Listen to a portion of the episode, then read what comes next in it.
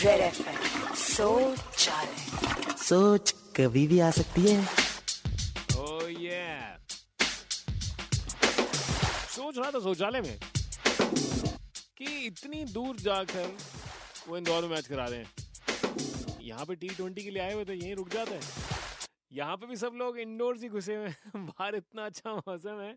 Outdoor तो हम भी नहीं जा रहे सब यहाँ पे भी इंडोर है तो मैच यही हो जाता तो सोच सोच कभी भी आ सकती है।